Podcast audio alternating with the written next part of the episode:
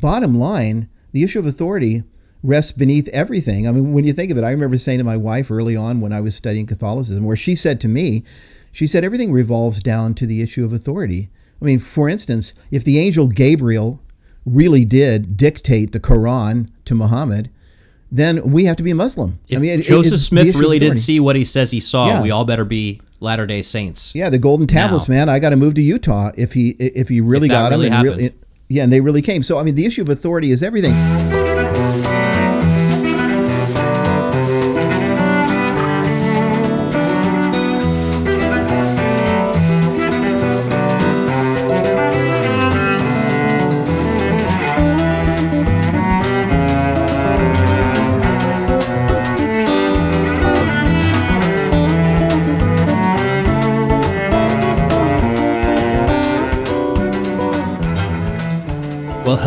And welcome to another nobly attempted episode of On the Journey. I'm Matt Swaim along with my colleague Ken Hensley, and we have got pages and pages of things to go over today because we are starting a brand new series on authority. And uh, if you like what you've been hearing so far in the previous series that we've done here on On the Journey, please go to chnetwork.org to find out more of what we're up to over at the Coming Home Network. Uh, subscribe to our YouTube channel, and especially uh, if you're up for it, come visit us in our online community. That's community.chnetwork.org. Ken and I are always hanging out in there and mixing things up. So, Ken, are you ready to talk about authority? I I'm ready to begin talking about it. Uh, can you believe it? It's 90 degrees here in Southern California today. It is not that where I am in We're having Washington like a D.C. weird heat wave. Um, a weird, yes, very weird. It's What's it like out there? Warm and sunny in Southern California. That is weird, Ken. Yeah. No, I'm in the swamp. I'm in the swamp. It's just it's weird in the sense that it was cold a couple weeks ago and it's just like blistering now. So we'll see. But yes, I am ready to begin talking about it. The subject is so important. In fact, we're beginning uh, today a new series in which we're going to tackle the key issue, no doubt about it, that separates Catholicism and Protestantism, and that is the issue of authority. As a matter of fact, Ken, uh, several of the issues that we've done so far, sola scriptura, the Eucharist, baptism, Mm-hmm. this is kind of the, the issue that is underneath all of them Yeah, and kind yeah, of yeah. it has to be understood before we can really get at why and how we believe those other things. Yeah, in, in fact, many moons back, you and I did a, an 11 part series on Sola Scriptura where we were critiquing really the foundation of Protestantism as a worldview. That is the idea, the belief that Scripture is the sole infallible rule of faith and practice for the church and for the individual believer. Um, or to quote Protestant scholars Norman Geisler and Ralph MacKenzie, who we quoted many times back then, Scripture, nothing more, nothing less, and nothing else is all that is necessary for faith and practice. Um, what we did at that time was we attempted to do our best to um, it, to tell the story really of the process of thought that occurred in us that led us away from sola scriptura um, as as a doctrine that we found ultimately to be unscriptural, to be unhistorical, it never had been the faith of the church, to be unworkable, and in the end, illogical. Okay, so we focused on it then, and we critiqued sola scriptura then. But then you're right, we kind of went off into baptism, which is kind of an illustration of how tradition works, into other subjects. What we didn't do at that time was turn the corner and proceed to make the positive case for the Catholic position on authority. Um, that is the infamous three legged stool scripture, tradition, and magisterium. And I've had that in my mind ever since, wanting to come back to it, needing to come back to it, because this is the foundational issue from our point of view, and that's what we're going to begin talking about today. All right, so let's get to it. What do we got? Well, what we have first of all is a question, Matt, um, just to talk about the issue of authority briefly. When you were a Methodist, I mean, what constituted binding authority in, in your life as a Christian? How did you conceive of this whole issue of authority? Well, I would say that uh, so briefly Methodist as a very young child, uh, Nazarene through the formative younger years into high school, and that uh, I'm sorry, yeah, Nazarene, and then Free Methodist from high school uh, through college. And uh, for most of those years, I would have just said, well, the Word of God is the sole rule of faith. Um, no denomination is over me to tell me that. It's between me and Jesus and His Word. And I just go to the denomination that I think best expresses that.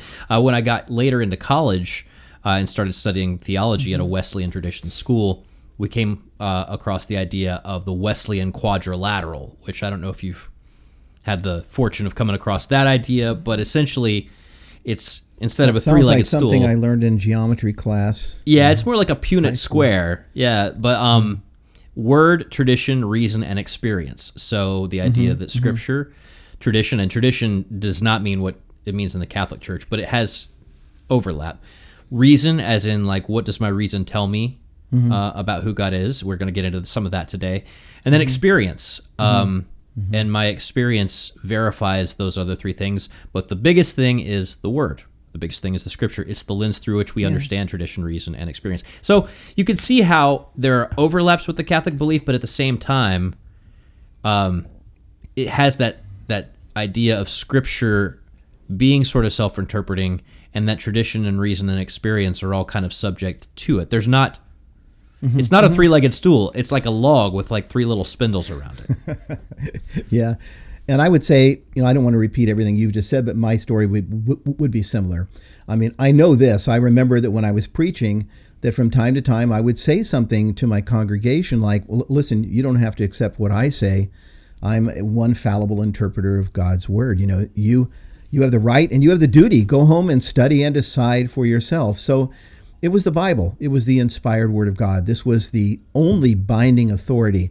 I might treat some other people as sort of authorities because I had come to trust them, but it was sort of authorities, as I say. But yeah, anyway, and both of you would have said, both of us would have said, I believe, um, the Bible is the authority, not my interpretation of the Bible. right, right, Right. I mean, Right. we wouldn't have thought Right. that our interpretation of the Bible was something separate from the Bible. We would have thought that our interpretation was. Okay. the Bible, Well, this is the foundation. I mean, if, if you want to call it the epistemological foundation, uh, that's not entirely accurate, though, of the Protestant worldview uh, as a system of thought, is the idea of sola scriptura. Scripture is the sole infallible rule of faith and practice. Now, I want you to notice, I want our hearers, I want our viewers to notice, notice the entirely different thought world that we enter when we turn to the Catholic view of how authority functions in the church. And what I want to do is I want to read a passage from Dei Verbum, the dogmatic constitution on divine revelation from Vatican II. I want to read this out loud. In in this passage, of course, you know, I guess what would be the point of reading it silently? But I'm going to read it out loud, okay? In this passage, the basic Catholic position is is is stated. It's just stated. It's not argued for. It's just stated, but stated clearly. And I want our viewers, our listeners, to simply hear it at this point, because it provides the framework, really, for everything that you and I are going to talk about over the course of the following weeks, as we dig into this three-legged stool: Scripture, tradition, and magisterium. Okay, so here it is. Sacred Scripture is the speech of God as it was put down in writing under the breath of the Holy Spirit. And sacred tradition, okay, we've got Scripture, now tradition. Sacred tradition transmits in its entirety the Word of God, which has been entrusted to the apostles by Christ the Lord and the Holy Spirit. It transmits it to the successors of the apostles so that, enlightened by the Spirit of truth, they may faithfully preserve, expound, and spread it abroad by their preaching. But the task of authentically interpreting the Word of God, whether written or handed on, has been entrusted exclusively to the living teaching office of the Church. Here's the magisterium, whose authority is exercised in the name of Jesus Christ. This teaching office is not above the Word of God, but serves it, teaching only what has been handed on, listening to it devoutly, guarding it scrupulously, and explaining it faithfully in accord with the divine commission and with the help of the Holy Spirit. It draws from this one deposit of faith everything which it presents for belief as divinely revealed. One more paragraph. It is clear, therefore, that sacred tradition, sacred scripture, and the teaching authority of the church, again, the magisterium, in accord with God's most wise design, are so linked and joined together that one cannot stand without the others, and that all together, and each in its own way, under the action of the one Holy Spirit, contribute effectively to the salvation of souls. Thus, we see Scripture, tradition, and magisterium. And I know a million questions rise immediately from what I've just read here. And, and the, these are questions that this series is going to be devoted to answering. But um, I have to say, one point at a time. All right? You mean one leg at a time? not not even one leg because it could be one uh, each leg will be many points so. But that's the but this is the issue though right? Because yeah. uh, you know as you're just saying uh, you know in my estimation you know even word tradition reason and experience were seen as four different columns and the church yeah. sees scripture tradition and magisterium kind of as all sort of the same thing. Uh, they're all you take one leg out and the stool falls over. So that's that's a big part of what we're about to discuss Right. And so we will be, uh, you know, so many questions about what they mean. What does tradition mean? What does magisterium mean? How do they relate to one another? Um, how are they authoritative? At what level are, you know, all of this. But we need to walk through it point by point by point. Now, in this series, we're going to be making extensive use of the Catechism of the Catholic Church. And the reason that I wanted to do that was I want our viewers, our listeners, again, to know that what we are presenting is what the church actually teaches you and I are both converts, and sometimes converts are charged with distorting the teaching or sort of Protestantizing the Catholic teaching. I, I want those listening to us in this series and, and watching on YouTube to know that what we're presenting is the teaching of the church. And so we're going to be following the catechism carefully, and we're going to be reading extensively from it along the way. And I want to begin by backing up a bit to talk about what we refer to as general revelation. Okay? Because the church, following Scripture, teaches us that God first reveals himself to every person through the created order. Both Protestants and Catholics teach this and agree to this, and, and, and, and both are happy to refer to this as general revelation. I think immediately of Psalm 19, verses 1 through 3, beautiful passage. The heavens are telling the glory of God, and the firmament proclaims his handiwork.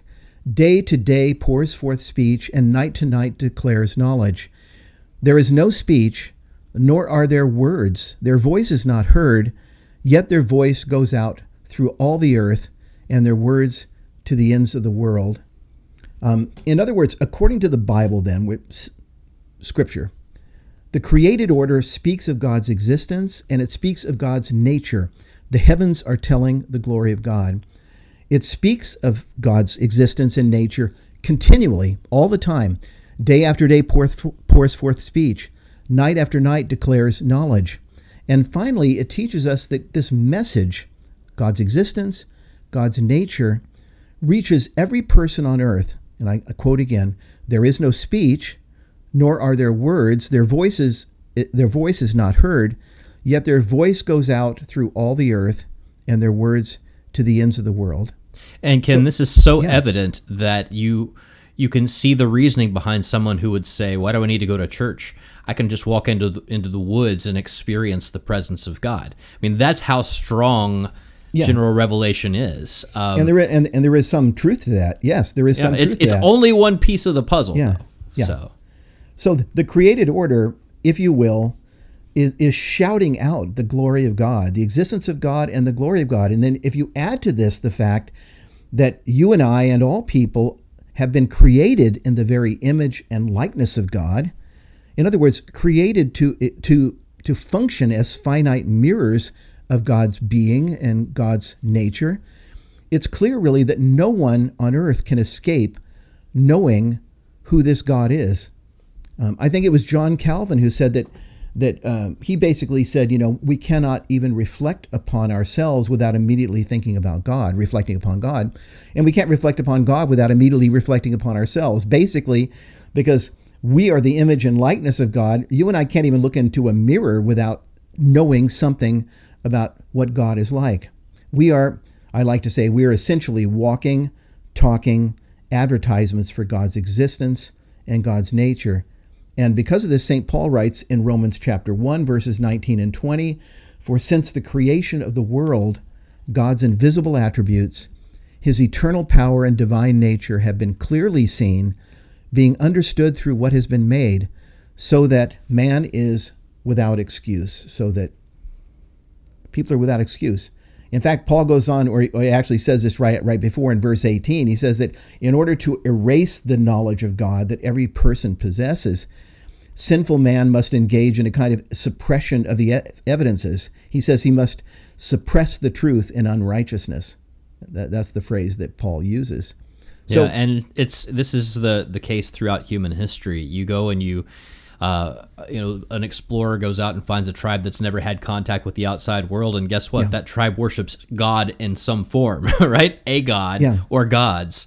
Uh, there's this sense that I mean, there's not really yeah. uh, this thread throughout human history where these atheist cultures have sprung up in random places around the planet. No, I mean everybody has this sense that mm-hmm. something something provides for them in some way and that they owe it homage. Maybe yeah, maybe it, they don't. Maybe it's not the triune yeah. God, but it's something. Yeah. And that's why throughout human history, uh, I mean, virtually everyone has been religious. The idea of atheism is, has always been a very small minority, and it, it, it, may be a larger minority now, but still, I, I think that polls still show that something like over 90% of people all believe in God in some form. And it, it kind of makes sense because if all of creation is shouting out the glory of God and proclaiming his nature, and if we are the image and likeness of God, so we're like mirrors of God ourselves, it's pretty hard to, to, to escape it. It's pretty hard. God reveals himself through the beauty and order of creation. And we could go off here. There's so many great apologetics works that have been done talking about that, the fine tuning of the universe and whatnot. God reveals himself through beauty, through the order of creation, through conscience, through the love that we receive and that we give, through family, through the fact that really in every way we are the images of the God who made us, and we're living in a universe that cries out all day long, day to day pouring forth speech, and night to night revealing knowledge about God. And important application here. This is why that we believe that God, um, because God knows the heart of every single person, that God can deal with each person according to the light that he or she has received and according to the light that they have responded to um, because everyone has received light. I mean, at one time, I'll just say this without going into it in detail, but at one time in my Christian life, I remember a lot of talk in my own church about the only way that anybody can be saved is if a missionary goes to them and tells them the entire story of Jesus and they believe it, you know, they accept it, quote, quote unquote. I don't think that way anymore. I don't think that way as a Catholic. Yeah, and the Catechism doesn't teach that way, by the way, which is another conversation.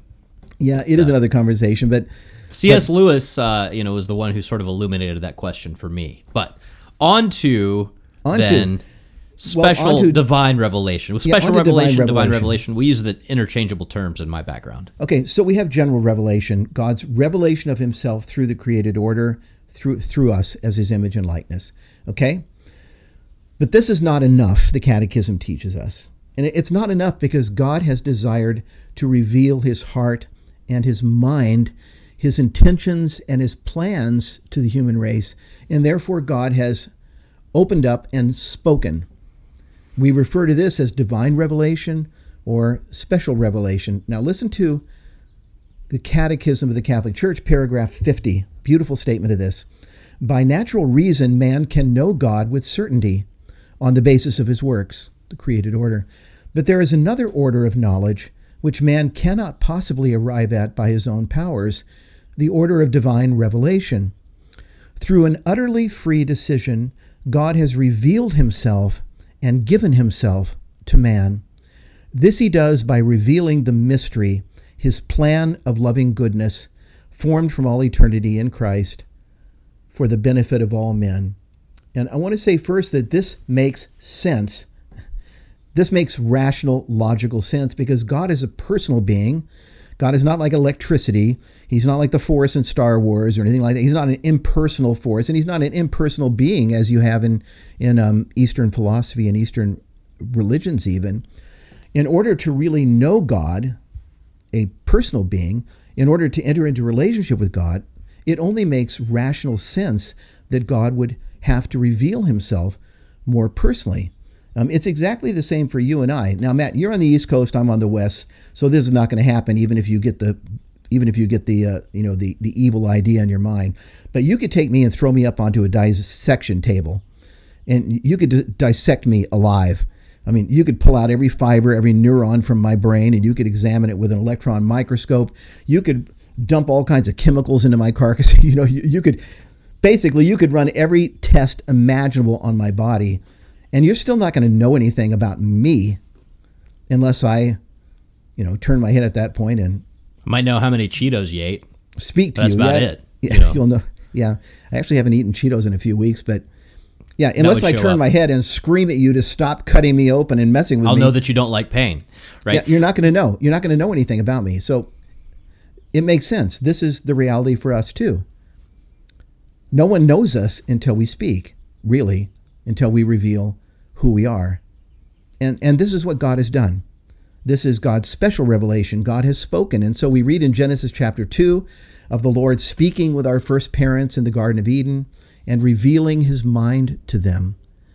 And then, even after the human race fell, um, we read through the Old Testament of God continuing to reach out to the human family, entering into covenant with Noah and his family, and then later with Abraham and his tribe, and then later on with Moses and the nation of Israel, the people of Israel, and then later on with David and the extended kingdom of Israel. And then finally, when we come to the New Testament, God reaching out and communicating to us in the new covenant instituted in, in our Lord Jesus and in his body and his blood. And I don't want to skip ahead and steal too much thunder here because I know that we're going to get here. Um, You But always the- say that right before you skip ahead. uh, and right start before I skip thunder. ahead and start stealing thunder. Go ahead. So, but as you you you note this, this pattern is going to be so important to understand authority uh, as the Catholic Church understands it, because you see it small, atomized, right, with Adam, pun intended, right, Mm-hmm. Yeah. with one person is the covenant, right, and then it gets larger through Noah and his Yeah. family, Abraham, his tribe, David, and the whole people, Jesus, and all peoples. Um, it is not what I used to think once Jesus comes all the way back to the Adam model, where it's just me and God and nobody else matters. Uh, Right, it, It's right. it's it's Jesus brings something to bear that is a new way of understanding that is in complete continuity with that expansion of authority. Um, Yeah, and I yeah, I don't want to steal. image, I don't want to steal anymore, but Well, the thing is, I love that image, so I almost want to steal from the future as well. But but you're right. You've got Adam and Eve the, uh, the, and their marriage. You've got then Noah and his family. Then you have Abraham and the tribe, and then you have Moses and the nation, David and the kingdom, and then finally with with Jesus, you have this universal church, the the one holy Catholic and Apostolic Church that extends out and invites every human being on earth um, into it. Um, yeah, so you have this you have this spreading thing. Okay, but this is God's divine revelation, his special revelation. In fact, you could say we we could say that the Bible is really the story of God's expanding special revelation to the human race, a revelation that culminated historically in the incarnation of, of the Son of God who the author of Hebrews tells us was, quote, the radiance of God's glory and the exact representation of his nature. Let me read that. In many and various ways, the author of Hebrews begins God spoke of, uh, of old to our fathers by the prophets, but in these last days, he has spoken to us by his Son, who is the radiance of God's glory. I love this part. Who is the radiance of God's glory, the exact representation of his nature. In other words, God has spoken his most definitive word. And I love how the Catechism puts it. Paragraphs 65 and 66 Christ, the Son of God made man, is the Father's one perfect and unsurpassable word. In him he has said everything. There will be no other word than this one. The Christian economy, therefore, since it is the new and definitive covenant, will never pass away. No new public revelation is to be expected before the glorious manifestation of our Lord Jesus Christ. that last line's going to come into major play uh, here in a little bit. But this idea of Christ, the Son of God, made man, is the Father's one perfect and unsurpassable word. Uh, this is a theme that comes up in Dei Verbum. It's something else that Pope Benedict XVI revisited, uh, and it's an important distinction that might seem a little bit weird uh, to people who aren't familiar with understanding authority in this way. But he, uh, this this idea that we are not people of the book, right? a lot of religions, mm-hmm, uh, mm-hmm. you know, they're the religions of the book, and we we are instead a religion of the word. And that might seem like a, a meaningless distinction, but once you understand what the church means by the word uh, and what Scripture means by the word, it starts to make a lot more sense. Yeah, I won't add to that right now, but yes, yes, yes, yes. In fact, one thing I'm thinking as I read these passages from the Catechism is that I would assume that there are Protestants listening who might be thinking, as I did when I first began to read the Catechism, like, "Wow, that, that's actually said really well." You know, um, maybe maybe a Protestant who has been who who thinks that Catholicism is just this dark distortion of God's truth. You know, and you know, you read these passages and you're going, "This is quite beautiful. This is said in a good way." Okay, but the thing I want to make clear here before we move on um, is that Catholics and Protestants are in total agreement on everything that we've said thus far. That is the main points we've been making. Both believe in general revelation, both believe in God's special revelation um, revealed throughout the pages of Scripture, and both believe that after Christ and the new covenant, which would include the new covenant documents, the writings of the apostles, both agree that no further public revelation is to be expected and I think it's good at this point to clear up a common misconception because I speak with Protestants on a regular basis who seem to think that the Catholic Church, or not seem to think, who think that the Catholic Church believes in continuing public revelation. Um, they think that we Catholics believe that the Church continues to receive public revelation from God. Um, in fact, some think that this is the view we have of the Pope um, that the Pope is like one of the Old Testament prophets or one of the New Testament apostles, that the Pope continues to receive revelation from God and that he then passes along to the church. You know, so that we could, at least in theory, we could take any one of the papal encyclicals that are being written and we could open our New Testament and we could staple it in between the book of Acts and the book of Romans or something. And so I want us to make clear that, that, that, that this is not the case. This is not the case at all. Um, in fact, verse 3 of the book of Jude speaks of, and I'm quoting now, the faith once for all delivered to the saints. And this is what Catholics believe. Yes, Catholic teaching allows for what we refer to as the development of doctrine. I mean, it allows for the idea that the church's understanding of that faith once for all delivered to the saints might deepen over time. Um, it allows for the idea that new implications might be drawn out by the Spirit of God working in the church over time. Uh, so it, it allows for the idea of development, but not the idea of new public revelation being given. Um, the church even allows for the existence of private revelations, um, which at times may be recognized by the church. But again, I want to emphasize these are not conceived of as adding to the deposit of public revelation. And, As a matter of fact, and, it might it might surprise some mm-hmm. viewers and listeners who are not part of the Catholic Church to realize that the church has shot down lots and lots of proposed private revelations over the years of people saying, you know, I heard Mary, you right. know, telling me this about the nature of the Holy Spirit, you know, and the church is like, yeah, that's not what the that's not what the church has been had revealed to it about the Holy Spirit. Uh, we right. cannot accept this revelation as being from God. And that kind of stuff has happened over and over time. and over again through the centuries.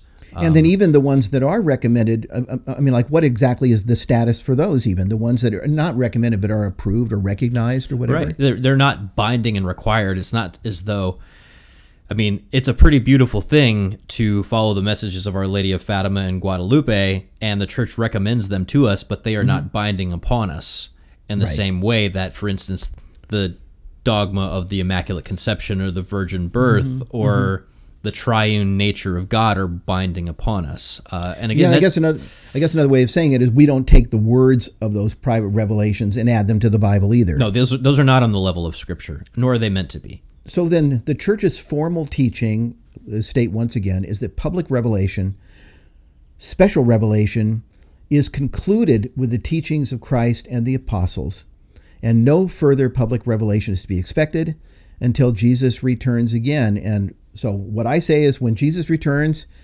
um, if he has some things to say, he can tell me whatever he wants, and I will consider that to be new public revelation. But between now and then, the church does not expect that. Correct.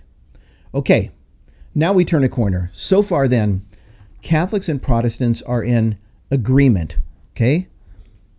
on general revelation, on the existence of divine revelation, special revelation by which God willed to reveal himself, and on the fact that public revelation ends with Christ, the incarnation, the teaching of the apostles, God's word in Christ and the new covenant. And no further public revelation is coming. Okay.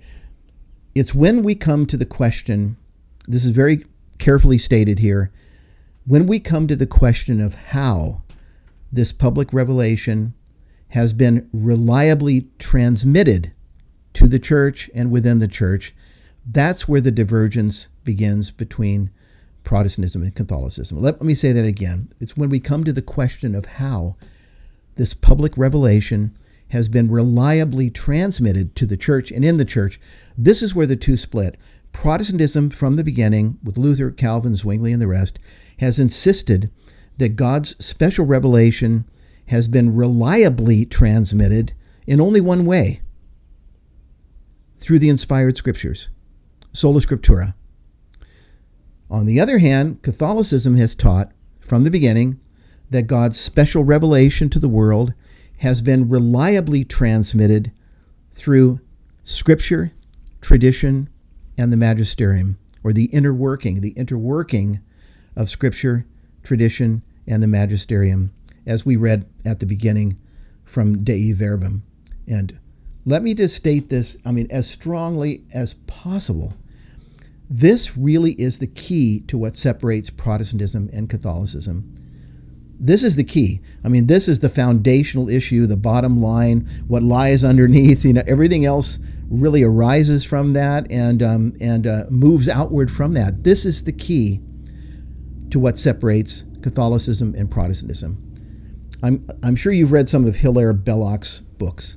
Yes, Great Catholic poems. historian. Not Huh? not You to- them all? And poems, his cautionary tales for children, of course. Okay, okay. Well, in one of his books, and I didn't even bother to go look at what the title was. I can't remember.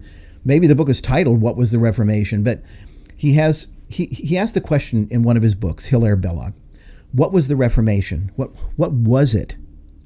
That is like what is the inner mystery, the secret to what it really was all about?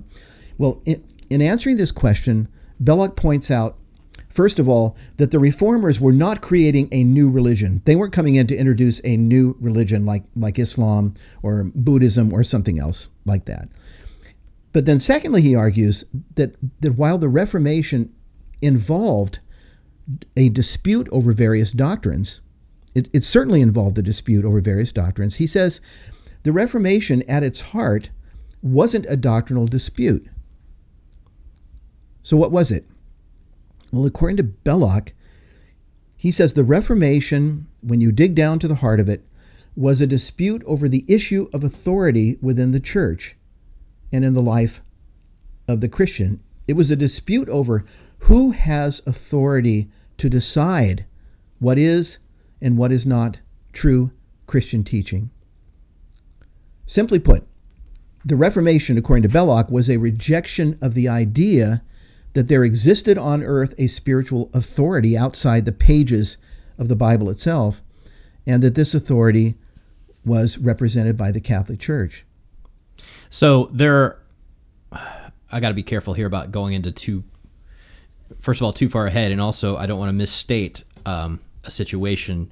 But you know, there there's been talk about you know disputes within the Episcopal Church, Yeah. um, disputes within uh, the United Methodist Church has been having lots and lots of discussions uh, about what would sound like on the surface to be questions about m- morality, and in some sense they are, but more deeply than that, they're questions about the authority of Scripture, and so even within sola scriptura, there's you know there there can be varying degrees to which people understand what that even means. Uh, so, it, what you what you get in this situation, there's no sense that the church speaks and defines these things, even if that church is established as a denomination because of the way that sola scriptura naturally understands authority. Even if the Bible is no longer the most binding authority, it's it's something that happens when sola scriptura, when a book which is subject to interpretation, becomes an authority rather than a received interpretation given to a body. Um, I'm going way far ahead by saying yeah. that, but I just want to say that you know a lot of things are out there about you know why this church is splitting or that church is splitting, yeah. and a lot of it has to do not with what you think it's about, but it has to do more with authority. Yeah, I mean, you usually these questions do resolve down to that. It, you know, they percolate down to the bottom line, and it ends, it ends up being the authority. Either it ends up being a dispute about the authority of Scripture. I'm speaking within a Protestant context now. Uh, uh of the authority of Scripture itself, and a debate will arise again about that, or it will be the authority. Uh, I mean, the question of who has the authority to interpret it, or whose interpretation is is authoritative. But bottom line the issue of authority rests beneath everything. I mean, when you think of it, I remember saying to my wife early on when I was studying Catholicism, where she said to me, she said, everything revolves down to the issue of authority. I mean, for instance, if the angel Gabriel really did dictate the Quran to Muhammad, then we have to be Muslim. If I mean, Joseph it, Smith really did see what he says he saw, yeah. we all better be Latter Day Saints. Yeah, the Golden Tablets, now. man. I got to move to Utah if he if he really if got really them. And really, yeah, and they really came. So I mean, the issue of authority is everything, and so I think that Belloc is dead right when he says the Reformation at its heart.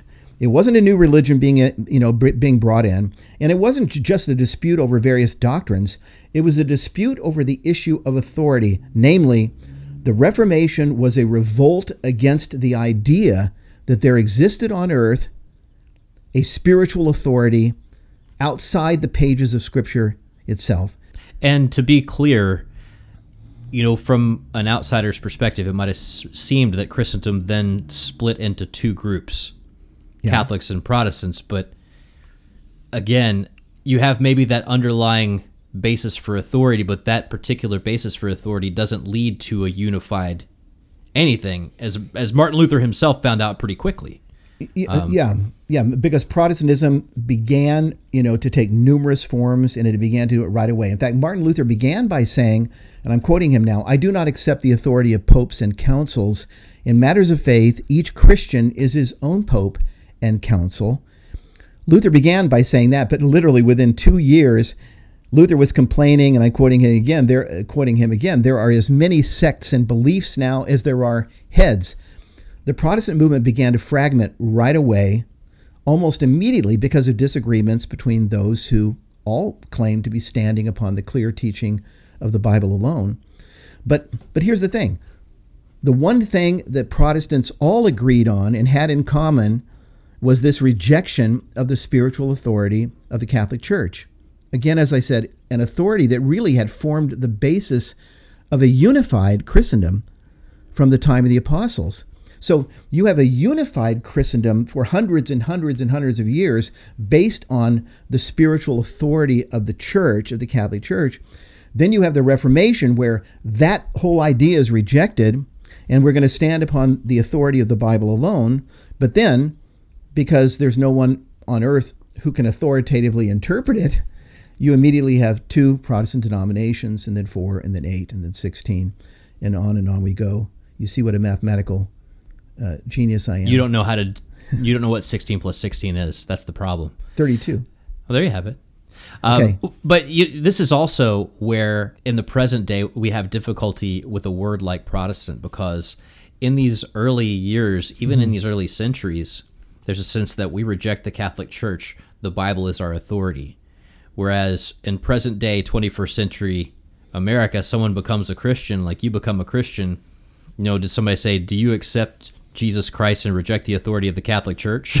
no, it was no. more like, do you accept Jesus Christ as your Lord and Savior? Here's the Bible. Here's what He teaches, right? So yeah. um, there's not that yeah. conscious rejection um, right. for for many Christians in the present day, yeah. Uh, as there would have had to have been in that in those early days. Well, that's the disagreement, and this is still the essence of the disagreement. Is the point that that I wish to make here and make clearly this is still the essence of the degree of the disagreement. There are thousands and thousands of Protestant sects and denominations, independent churches, independent movements, pastors, young charismatic men who just stand up and start a, a mega church on their own, you know, based on their own theology. And they differ on all sorts of issues. But there's one thing that they are in perfect agreement on, and it's this the Catholic Church certainly has no spiritual authority over me. Some would say no church, Baptist, Methodist, Presbyterian, any of it, has any authority over me. Well, what has authority true. over me is the Word of God. Yeah. But they're sure that the Catholic Church doesn't. God's given us His Word. God has put His Holy Spirit within us. God has given us smart pastors to help us understand the Bible. What more do we need, Matt? What more do we need? And so this is how Protestantism thinks. And I just want to cycle back to the beginning, really, to say this is how I thought for many, many years. It wasn't a position that I came to, Matt, as the result of some, you know, serious, in depth analytic discussion or analysis of the Protestant claims and the Catholic claims on the issue of authority. For the most part, for me, it was simply assumed in the evangelical world into which um, I came to Christ and in which I lived. Every Christian I knew thought this way.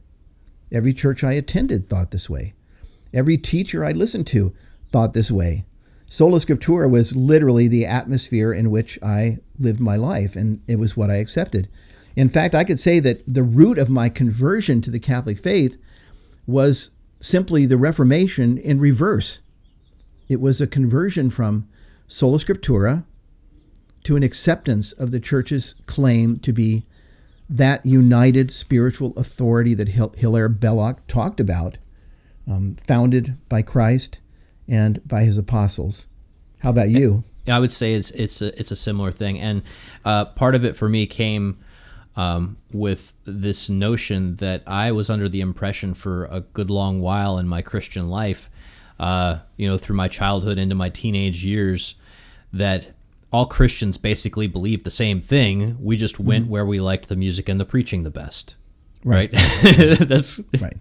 and in fact, um, you know, on a on a, a, a, a typical main street in a small town in America, you might have ten different churches who believe ten different things about baptism, uh, or ten different things about whether or not you can lose your salvation and how, or or all these other things. But every single one of them would have said, because the Bible says this. Yeah. That's why we Yeah. believe these things. Um, and again, I would not have made that separation in my own mind. You know, reading the Bible and highlighting it as a teenager in the Nazarene youth group. I wouldn't have thought, here's the Bible and here's what I think about it. I would have just said, here's the Bible. Yeah, Right. Here's what it says. What it, what it says. what I what I would have thought about it would have just been like, well, this is obviously what it means. Um, so I wouldn't have taken it as my own interpretation. And I, I would say that the majority of Christians and, and the majority of pastors don't think, well, this is my interpretation. I think it's the best of possible interpretations. They would say, no, this is what it means. this is what the Bible says. Yeah. Yeah, in, in fact, I have often thought after becoming Catholic that at the moment that I came to faith in Christ, if someone had come to me the next day, for instance, and said, "Okay, now uh, step two, here are the best Lutheran theologians." Here are the best Calvinist theologians. Here are the best Presbyterian, the best Baptist, the best Nazarene, best Methodist, best best Anglican, best Greek Orthodox. Pick a church. Now, now you need to study these and decide which Which one's right? you know, I would have just blown my fuses. You know, I didn't think that way at all. I was just introduced to a group who loved the Lord and read the Bible, and and what they taught me is what the Bible said. It And you only know what? That's a pretty good start. Yeah. Yeah. well, it, It was, was a for me. Start. It was. It was for start. me. Okay, let me wrap this up then. Scripture, tradition, and magisterium, the infamous three-legged stool. So, what do we mean when we speak of tradition? What is tradition? What value is tradition? How do we know that the tradition is true? What about magisterium? What do you even mean? How do these two, tradition and magisterium, how do they relate to Scripture? How does it all work within the Catholic system? What is the biblical, what is the historical, what is even the logical case that you can make for the Catholic view? Ken, that's a lot of questions to ask at the end of an episode. Well, this is where we begin next week. This is what this whole series is going to be about is trying to walk through those questions and bring clarity on them as much as possible. Well, hopefully, we brought at least a, a little bit of clarity to the foundations of how we as Catholics think about authority. And hopefully, uh, no matter what Christian background you come from, you found some resonance between what you believe and what we believe as Catholics. And of course, as Ken said, there's there's a lot more to be said about this and, and a lot more to build upon this. But in the meantime, uh, we would love to hear from you and uh, get your own thoughts on this. Maybe you are uh, expressing some interest in the Catholic faith, we would love to hear from you. Uh, check us out at chnetwork.org. Come into the community uh, where Ken and I hang out, our online community of people who discuss these things. It's community.chnetwork.org. Subscribe to our YouTube channel, share with your friends, and uh, yeah, thanks for being with us. Ken, we'll talk to you next time around. I'm, I'm sure glad that you get to say all that stuff at the end because I would never be able to remember it. Well, Thank you. you also don't have this piece of paper. Good to see you next week. It's special. Talk to you soon. Bye bye.